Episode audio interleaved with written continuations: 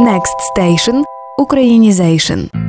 Сьогодні поговоримо про різницю між словами загоїтися і зажити. На жаль, дуже часто в розмовах плутають і вживають дієслово зажити не за його справжнім значенням.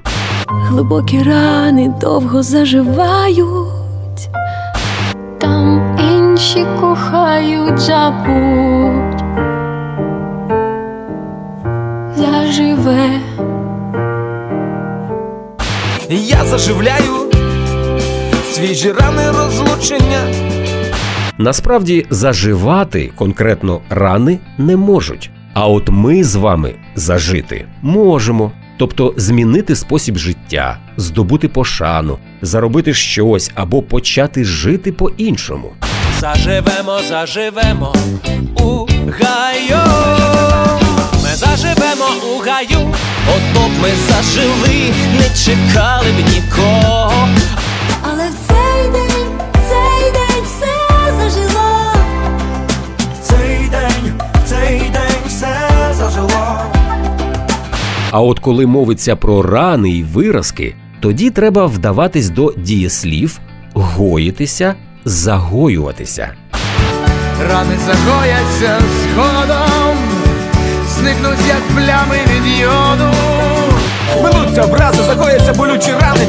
Часом болять рани загоєні, У моїм серці загоїла рани. Бо любов на серці спадій, тут і зараз все загоїть.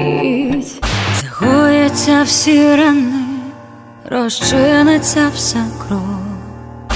Ми загоїмо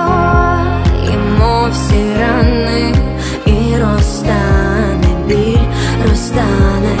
Там, де ми з тобою, там більше не будем загоєні рани боля.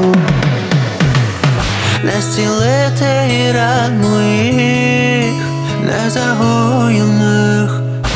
До речі, якщо ви чули приказку до весілля заживе, то це занадто буквальний і прямий переклад з російської. Плюс слово заживе, як ми вже знаємо, тут недоречне. Натомість є дуже красивий український правильний аналог загоїться, поки весілля скоїться.